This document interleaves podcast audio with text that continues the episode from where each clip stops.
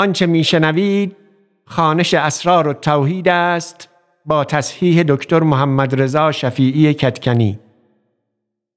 کتابخانه موقوفه فرهنگی ادب پاییز سال 1401 خورشیدی.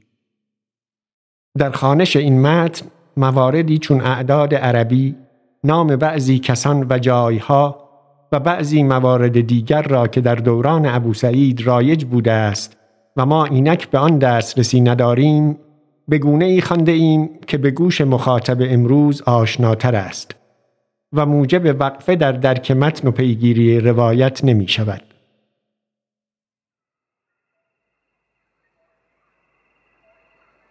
اسرار و توحید باب دوم فصل اول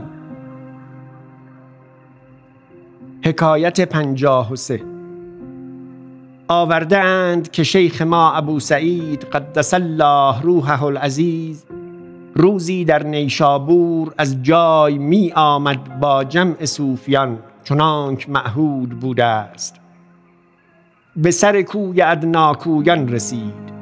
قصابی بودی بر سر کو چون شیخ با جمع بدو بگذشتند آن پیر قصاب با خود گفت ای مادر و زن اینها مشتی افسوس خاره اند.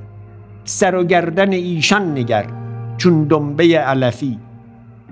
و دشنامی زشت بداد شیخ را و صوفیان را. هیچ کس نشنود. شیخ را از راه فراست بر آن اطلاع بود. حسن معدب را گفت ای حسن آن پیرمرد را بیار. حسن باز گشت و گفتن مرد را بیا که شیخ تو را می‌خواند آن پیرمرد بترسید ترسان و لرزان می آمد. شیخ صوفی را پیش حسن فرستاد گفت او را به گرما بفرست. حسن آن پیر را به گرما بفرستاد و حسن پیش شیخ آمد. شیخ گفت برو به بازار کرباس باریک آر و جفتی کفش بیار و دستاری کتان تبری با کلالکان و به در گرما بشو و صوفی دو را ببر تا آن پیر را مغمزی کنند در حمام. حسن حالی دو صوفی را به گرما به فرو فرستاد تا آن پیر را خدمتها کردند.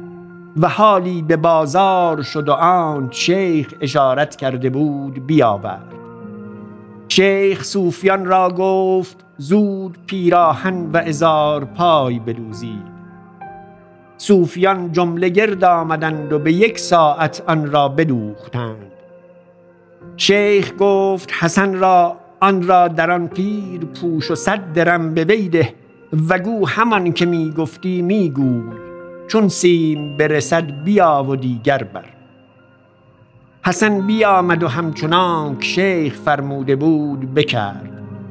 آن پیر به گریستن ایستاد و پیش شیخ آمد و توبه کرد و مرید شیخ شد و معتقد آن صوفیان.